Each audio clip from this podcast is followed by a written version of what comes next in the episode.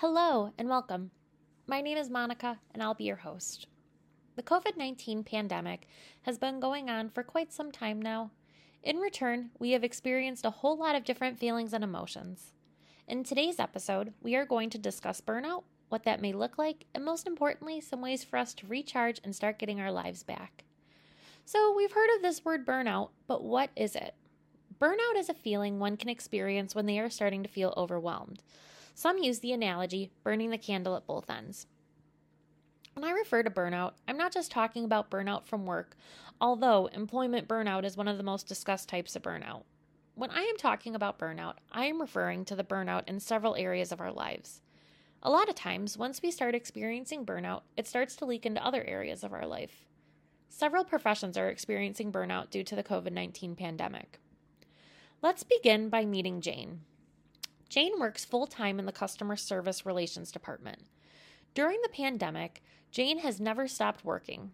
If anything, she's working more.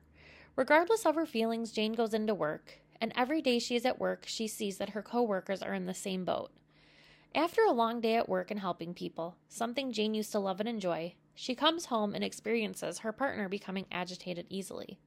Come to find out, her partner is also experiencing burnout. Due to Jane and her partner both experiencing burnout, they begin to argue more than normal. Jane just needs something normal in her life. So, what does she do? Something as simple as a trip to the grocery store. Once she went to the grocery store, she is shopping for her things and she hears someone cough a few aisles over. Ah, is that the common cold or is it COVID? So, anxiety starts to set in, and what was supposed to be an escape from home and work has now turned into a get in and get out mission. She finishes up her shopping and goes to check out. She says hello to the cashier, but the cashier ignores her and is distant with her because once again, there is yet another human being who is experiencing burnout. Once she's out of the store, Jane calls a close friend to discuss some of these feelings she's experiencing. The friend is experiencing her own sets of challenges and has been homeschooling her children since the beginning of the pandemic. Hearing her friend's story, Jane decides to not share her feelings because she doesn't want to burden her friend. After she gets off the phone and puts away all of her groceries, she flicks the TV on and sees on the news how the pandemic has affected the world. And then she sees yet another variant of COVID that's starting to show up. This leads Jean to feeling hopeless. She turns the TV off and goes to sleep. She wakes up and it's the same thing, but it's been the same thing for the last few years. Do you see what's happening here? Every person Jane encounters is also experiencing some type of burnout, which in return feeds into her feelings of being burnt out. So, what do we do? If you can relate to Jane, don't panic, you're not alone.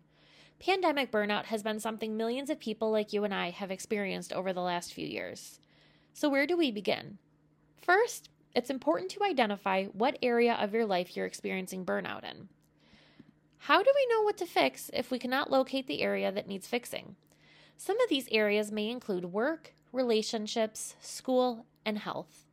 Each person is unique and experiences things differently, so not every person is going to have the same areas, and that's okay. Once you have identified these areas, you can start to brainstorm what burnout looks like for you.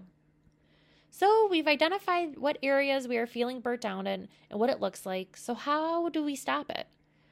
Sometimes it can be overwhelming to try several coping skills at once. So, to start, I want you to think back to a time when you were happy, genuinely and truly happy, where you had no worries and felt as though a weight had been lifted off of your shoulders. Was it the last time you went to get your hair done? Or maybe it was the last time you curled up with a warm drink and your favorite book? Or was it the last time you took a walk out in nature? Maybe it was another experience, but nonetheless, I want you to use this as a baseline as you start to brainstorm what coping skills work for you. Once you have identified what some of the things are that make you happy, I challenge you to make time to do these things or things similar to it. Try to give yourself at least a few minutes a day doing one thing that is solely for you and that brings you peace and joy and happiness. It has been said that once you do something for 30 days, it becomes a habit. The fact is, we may not get rid of our burnout 100%, and we may still have areas of our lives that still have room for improvement. But when you can start to identify what it is that is affecting you and start doing something about it, you start to notice change. And that is when progress happens. Next week, we will discuss grounding skills and how we can use grounding skills in our everyday life.